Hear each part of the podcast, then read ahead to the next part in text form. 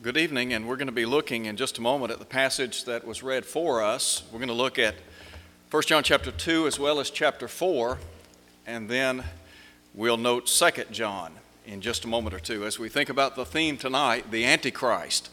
I do want to express thanks to those of you that are visiting tonight. As always, we invite you to come back and be with us at every opportunity that you have. We're always glad to have visitors with us. We hope that you are made to feel welcome. We're glad that you're here. And it might be the case that you're looking for a church home, and we want you here. We would love to have you come to be a part of the family here to help us do everything that we can to expand the borders of the kingdom in this community. Tonight, as we think about the Antichrist, there are any number of speculations that are presently ongoing as a matter of fact, you can go back in history and see that a number of individuals have talked about, written about the Antichrist. And so, what we want to do is, first of all, look at the text by way of interpreting what the Bible has to say about the Antichrist, and then make some application to our own lives. As we begin thinking about what the Bible says concerning the Antichrist, I want to begin by noting the manifestation of the Antichrist as reflected in the writings of John. The word Antichrist is found five times in four verses. In 1 John chapter 2, verse 18, and then in verse 22, as well as chapter 4 at verse 3, and then over in 2 John. I want to just read for you what John says concerning the Antichrist. In verse 18, Little children, it is the last hour. And as you have heard, the Antichrist is coming. Even now, many Antichrists have come, by which we know it is the last hour. Verse 22 Who is a liar? But he who denies that Jesus is the Christ. He is Antichrist, who denies the Father and the Son. And then in 1 John chapter 4, at verse 3, John said, Every spirit that does not confess that Jesus Christ has come in the flesh is not of God. And this is the spirit of the Antichrist, which you have heard was coming and is now already in the world. And then turn with me, if you would, to 2 John. In 2 John, verse 7, John writes, For many deceivers have gone out into the world who do not confess Jesus Christ as coming in the flesh. This is a deceiver and an antichrist. To my knowledge, these are the only verses in the Bible that have anything to say about the quote unquote Antichrist. The prefix anti or anti means to oppose, against. And so, in looking at the prefix anti or anti, the idea is that here is someone or here is a group of individuals that are against they are opposed to the Christ, the Messiah, the Son of God. There are a lot of people that have the idea that in the future there is coming an individual who will be identified or born out as the Antichrist. And many of those who are speculating about the Antichrist, they picture one individual who will rise to world power and thus be adored by the masses. But I want you to listen again to what John said in verse 18 of chapter 2 with regard to the Antichrist. John said, Little children, it is the last hour, and as you have heard, the Antichrist is coming. Even now, many Antichrists have come. Is that past tense, present tense, or future tense? John said, Many antichrists have come. That's past tense. In other words, in the lifetime of John, there were those that had risen up that were deemed by the apostle as antichrist. They were in opposition to Christ, they were against Christ. And there were, there were reasons for that, and we'll talk about that in just a moment. I said a moment ago that there are any number of theories that have been spun in recent years pertaining to the Antichrist. Probably one of the more well known writers, a man by the name of Hal Lindsey. He wrote a book in 1970 entitled The Late Great Planet Earth. When this book was produced, 15 million copies were already in print. This past week, I Googled the book. There are now over 35 million copies that have been distributed. Here's what he says on the back cover of his book. Since time began, people have been obsessed with the desire to discover what the future holds. But to see into the future, we must look to the past for the answers to many of our questions can be found in the Bible, where clear and unmistakable prophetic signs point the way to what lies ahead. Over the past few decades, most of the predictions made in the Old and New Testaments have in fact come true. The rebirth of Israel, unrest in the Middle East, the revival of interest in Satanism. Now, listen to what he says. These are all signs foreseen by prophets from Moses to Jesus as being the key signals for the coming of the Antichrist and a war that will bring man to the brink of destruction. Let me ask this question. Based on the passages that we just read, would you say that is a fair interpretation of what John said? Not at all pure fiction, all it is. Not just fiction, but false to the core. Now, listen if you would to what he says on page 92 as he talks about the rise of the Antichrist. The reason we need to understand and, and study about the Antichrist is because it's so prevalent. And there are a lot of people that are speculative about the coming of the quote unquote Antichrist. And they give rise to many fears in the lives of people. So here's what, here's what Hal Lindsey says. And by the way, I'm not in any way impugning his motives. I have no doubt that Hal Lindsey believes what he has written. I'm convinced of that. But I disagree wholeheartedly with his conclusions. He said the time is ripe and getting riper for the great dictator, the one we call the future Fuhrer. This is the one who is predicted in the scriptures very clearly and called the Antichrist. Again, let me ask this question Does that fit the profile of the Apostle John? He said the Bible gives a perfect biographical sketch of this future world leader. He says, if you will follow the scripture, from Revelation without being bothered by the figures of speech which are used, you will see that the Bible explains the meaning. Now, let me just pause there and say this. Not one time in the book of Revelation is the term Antichrist used. Not one time. In 22 chapters, John never refers to the Antichrist. John wrote the book of Revelation in about AD 95, 96, about the same time that he wrote this epistle.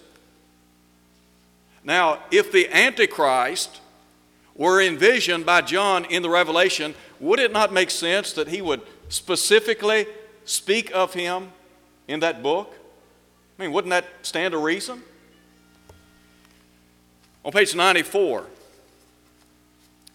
he goes on to say, We're beginning to see little by little the picture emerging of the future Fuhrer. His conquest will be rapid. He will be very strong and powerful, and there will be an air about him which is self assured and proud. He goes on to suggest that Satan is the one that gives power to the Antichrist. Here's what he says Satan himself is going to give him fantastic power. He's going to be able to work all kinds of miracles. This is one reason that Christians should not get too excited when they see a miracle. I thought the age of miracles had long since passed. He said it may not be a miracle of God. Satan is a miracle worker and he has been able to work miracles from the beginning. And then here's what he says. But there's going to be a time when Satan is allowed to work all kinds of supernatural acts through men. And then here's what he says secondly. The second thing that will be given this man is a throne. This means world government. This throne was offered to Jesus Christ. In Luke 4, it is told how Satan came to Christ during his temptation in the desert and offered him all authority and glory of the world. Satan said he could have all the kingdom to rule, all the kingdoms to rule, if he would fall down and worship him. There is only one man who could resist that kind of an offer. Satan offered him a crown if he would bypass the cross, but Jesus wouldn't buy it. Now, here's what he says now we are studying a man who will accept this throne wholeheartedly. That is the Antichrist. He will be worshiped as Satan is worshiped, with forms of, of idolatry that we can only guess in our wildest leaps of imagination. I'm going to tell you what pure fantasy, pure fiction, not a truth to what I just read. Again, I don't mean in any way to impugn the motives of Mr. Lindsey. But John tells us specifically that during the first century, the latter part of the first century, many antichrists had arisen. Now, here's the question How did John identify the Antichrist? Was he able to pinpoint those who were against or in opposition to the Christ? Well, the answer is yes. Turn over, if you would, to chapter 4. In chapter 4, verse 1, John said, Beloved, do not believe every spirit, but test or try the spirits, that is, try the teachers, whether they are of God. Why is that, John? Because many false prophets have gone out into the world. You need to understand that in the latter part of the first century, well, actually during the first century itself, there was a philosophy that was at work called Gnosticism. And they believed that all matter was inherently evil. So they couldn't, they couldn't comprehend sinless deity taking upon himself human flesh. Thus, they denied the incarnate Christ, the fact that Jesus came in bodily form.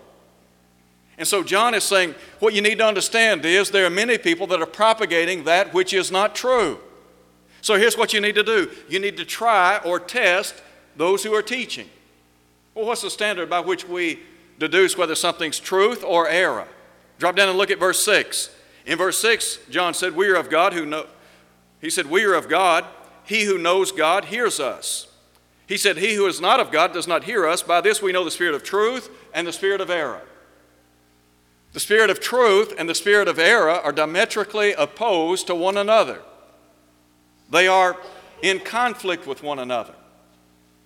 The only way that we can understand what is true or false, discern what is truth or error, is God's holy word.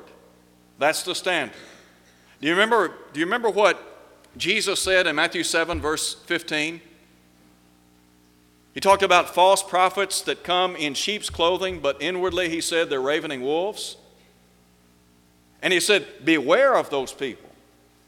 In Acts chapter 17, verse 11, the Bible tells us that the Bereans were considered to be more noble than those in Thessalonica, in that they searched the scriptures daily to see whether those things were so.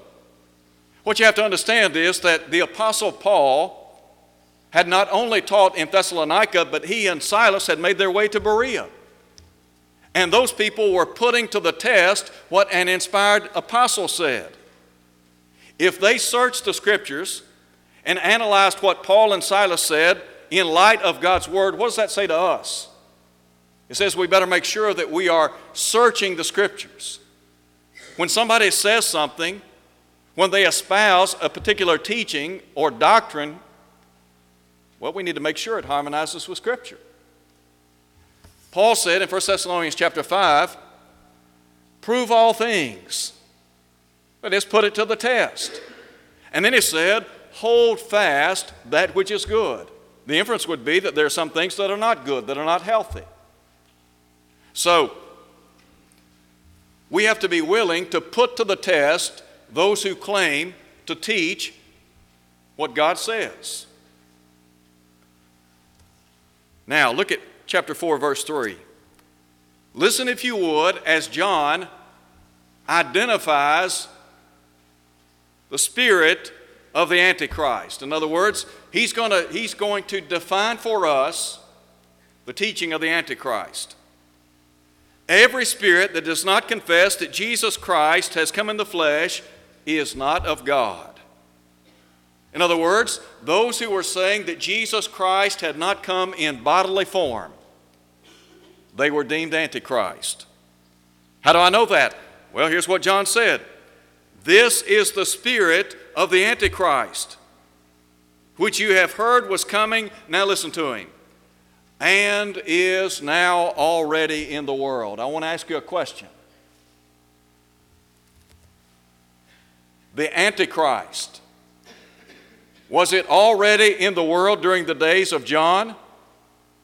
Or was John projecting out into the future and saying, what we need to do is look for some world leader to rise and identify himself as the Antichrist?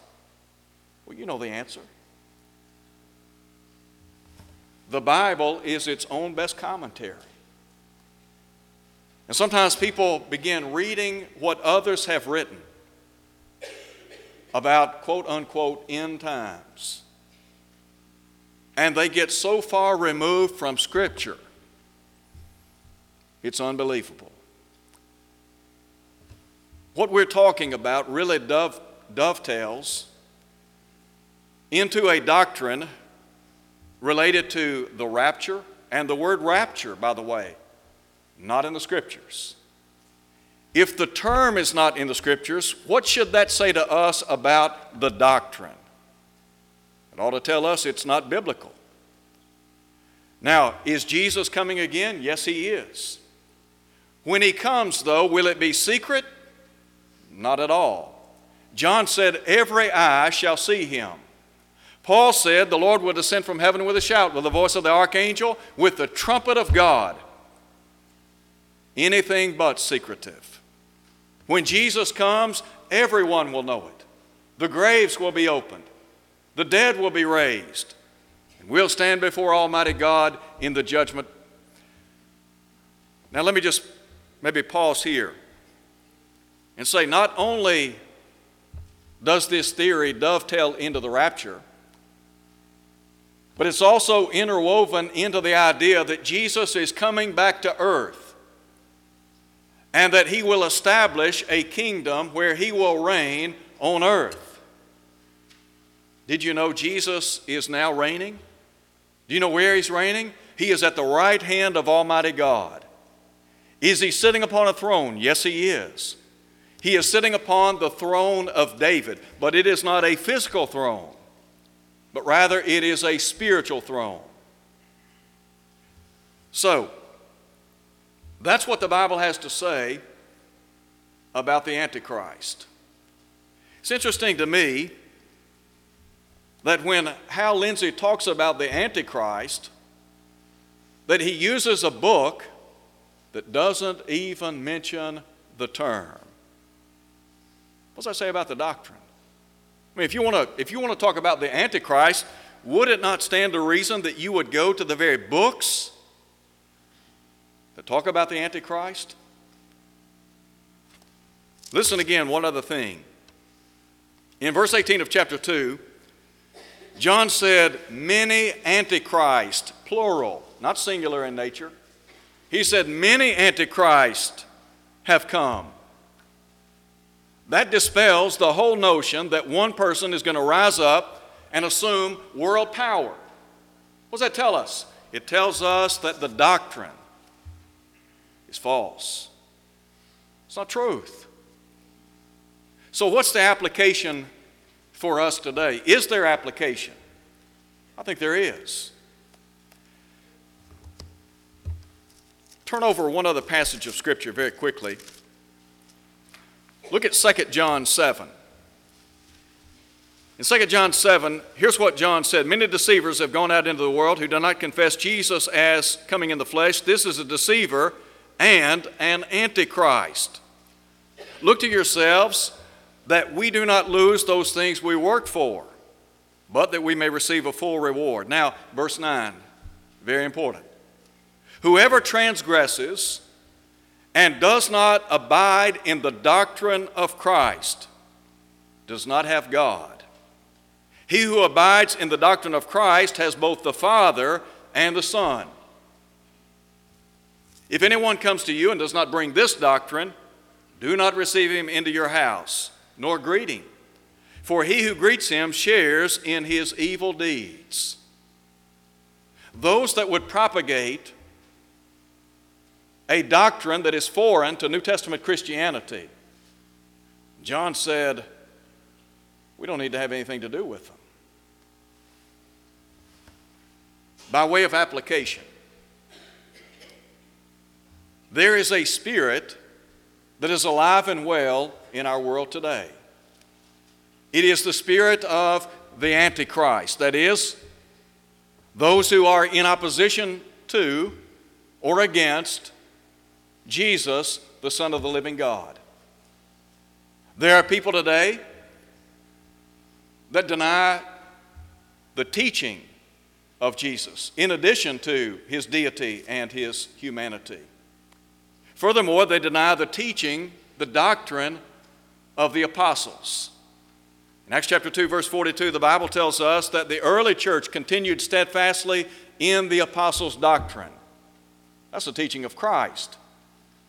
That's the teaching that we are to use as a pattern for everyday living. So, what about application to us today? Are there individuals that would be against or in opposition to the teaching of Christ? Well, the answer would be yes. Absolutely.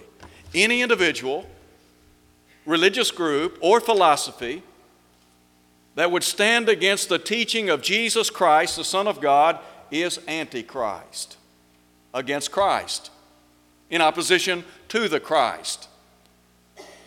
So, first and foremost, what about those today that would deny that Jesus is the Son of the living God? Are there people like that in the world today? In the first century, were there people that denied the deity of Jesus? Absolutely. And yet, the Bible gives us an abundance of information relative to the nature of Jesus. John said, In the beginning was the Word, and the Word was with God, and the Word was God. The same was in the beginning with God. The Word, the Logos, and the reference there is to Jesus in John 1 1 and 2, has always existed. Micah foretold of the birthplace of the Messiah. And he said, Whose goings forth are from of old, even from everlasting.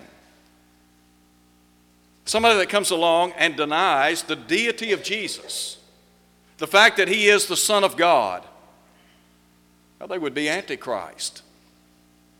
And there are, there are those today that espouse the idea that the Messiah has yet to come. They're still looking for the anointed one. Let me tell you what, he came about 2,000 years ago.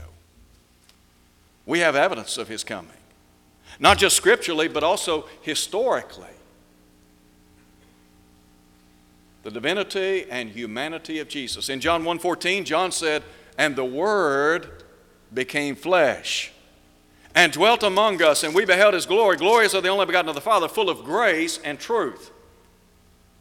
Paul said in Colossians 2, verse 9, In him dwells all the fullness of the Godhead bodily. The emphasis there is on the divinity and humanity of Jesus. Jesus comprises the Godhead. He's the second member of the Godhead. He was the agent by which the world was made. He is all powerful. John said in John chapter 1 verse 3, all things were made by him and without him was not anything made that was made.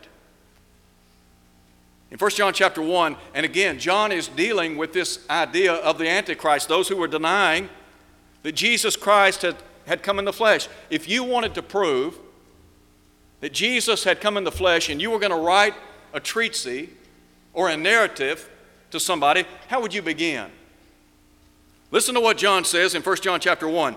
That which was from the beginning. That reminds us of John chapter 1. Which we have heard. That's audible which we have seen with our eyes. That's visible. He said, which we have looked upon, again, visible, and our hands have handled. You mean to tell me they actually touched the body of Jesus? Yes, they did. He said, concerning the word of life, he said, the life was manifested. We've seen and bear witness and declare to you that eternal life, which was with the Father, and was manifested to us. That which we have seen and heard, we declare to you, that you may have fellowship with us, and truly our fellowship is with the Father and with His Son, Jesus Christ. John's saying, Look, we heard Him, we saw Him, we touched Him. We are eyewitnesses. We were eyewitnesses to the Son of God. And so that which we have seen and heard, we're making known to you. Why? So that you might have fellowship with us and with God the Father and Jesus the Son. And note, if you would, he identifies Jesus as the Father's Son. Over in chapter 4, verse 14, he said, We have seen and bear witness that the Father has sent the Son to be the Savior of the world. That's Jesus. So, any system, philosophy, or a religious institution that would deny the divinity and humanity of Jesus Christ is Antichrist. They're in opposition to Christ. They stand against the Christ. What about those that say, Jesus is not the only source by which we can be saved? We live in a pluralistic world. And it seems, at least from my perspective, that the most hated name in our society today is the name of Jesus. Did you see recently where a university president chided a football coach for talking about Christ? Called him on the carpet, so to speak. You see, the idea is that we live in a pluralistic society. And you can't say there's just one way. You can't say, you can't talk about Jesus anymore. We can talk about Muhammad, we can talk about Buddha, we can talk about any, uh, any number of things, but we can't talk about the Christ. Let me tell you what, it doesn't matter what anybody says. Jesus is the only source of salvation. End of the story. The Bible says, and this is what Jesus said, I'm going to quote what Jesus said I am the way, the truth, and the life. No man cometh unto the Father but by me. Somebody has a problem, they need to take it up with the Son of God because He's the one that made that statement. Now, Luke said, Neither is there salvation in any other. Listen to him. Neither is there salvation in any other. There is no other name under heaven given among men whereby we must be saved. If you want to be saved, you have to be saved in and through Jesus Christ. There is no other way. I don't care what anybody says. Politician, university president, corporate head, it doesn't matter. School teacher, administrator, it doesn't matter. Jesus is the absolute only way to salvation. Anybody that says differently is antichrist. That is, they're antichrist. They're in opposition to Christ. They stand against the teaching of Christ. What about those that say, I don't need the church. I mean, why can't I just be why can't I just be a follower of Jesus? But not, not have anything to do with the church. I mean, after all, the church is a human organization. It's a human organism. There are a lot of people in our world today think that they can have a relationship with Jesus separate and apart from the church. Can't happen. Do you know why? Because Jesus promised to build the church. Matthew 16, 18. Jesus said, I also say unto thee that thou art Peter, and upon this rock I will build my church. Singular in nature, possessive. Jesus built the church, it belongs to him. Well, what did he use to buy the church with? His blood. Acts 20, verse 28 Take heed to yourselves, to all the flock which the Holy Spirit has made you overseers, to feed the church of God, which he purchased with his own blood. Does that not shed some light on the importance of the church? For somebody to say that the church is an unimportant institution? That we don't need the church? And it cost the very Son of God his blood, his life? Well, what about the church? I said just a moment ago that those who talk about the Antichrist, the rapture, the idea is that when Jesus came to earth as a king, he was rejected by the Jews. And so the Jews, in rejecting him, thwarted his efforts to set up the kingdom. Now, a lot of people in the first century, the disciples included, they misunderstood the spiritual nature of the kingdom of God. Jesus said the kingdom of God comes not with observation, it is a spiritual institution. And so, what they say is since he failed to establish the kingdom, we now live in what is called the church age. That's interesting because Paul said in Ephesians chapter 3 verse 11 that the church exists according to the eternal plan of Almighty God. The church was in the mind of God before he ever laid the foundation of the world. Church wasn't an afterthought. As a matter of fact, the church and the kingdom are one and the same. Daniel foretold of the kingdom of God that would be established during the days of the Roman kings. If Jesus failed then, let me ask this question what would prevent him from failing again in the future? Does that not reflect upon negatively his deity if he failed? But he didn't fail. Now, the church was a part of the eternal plan of God. Therefore, if we want to go to heaven, do we need to be a member of the church? Do you want to go to heaven? You sure about that? You say, yes. Well, here's what the Bible says Jesus is the Savior of the body, Ephesians 5.23. If you're not a part of the body, you're not a part of the saved. And the only way you can be saved is by obeying the gospel of Christ. To say that the church is unimportant or that the church was not a part of God's eternal plan is antichrist. It is teaching that is against, opposed to, the very teaching that the Son of God did while upon this earth. What about those that say, you know what? You don't have to be baptized in order to go to heaven. I mean, everybody knows that baptism is an outward sign of an inward seal. Oh, really? No, Jesus said, He that believeth and is baptized shall be saved. Why am I baptized? So that I might enjoy the remission of sins, so that my sins might be washed away, so that I can be added to the church, Acts 2:47. Anybody that says that baptism is not essential to the salvation of the soul is antichrist, against the teaching of Christ. Now, a lot of people that would they'd be offended if they heard that, wouldn't they? That's what the Bible teaches. You know, Paul on one occasion asked the question have I become your enemy because I tell you the truth? The reason we tell people the truth is because only the truth of Almighty God will save. Listen again to what John said over in 2 John. Look at 2 John very quickly before we close. He said, Many deceivers have gone out into the world who do not confess Jesus Christ is coming in the flesh. This is a deceiver and an antichrist. Look to yourselves that we do not lose those things we work for but that we may receive a full reward. You want to go to heaven? Yes. Then you better follow what the Bible teaches. Only the truth will get you to heaven. This book right here is going to judge us one day, not the writings of any person, not a single solitary confession of faith manual, church manual, none of that will be used to judge us. Only this book. And so, if we want to go to heaven, what we need to do is make sure that we are following what God says.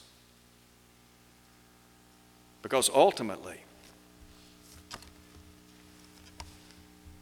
this book will be opened.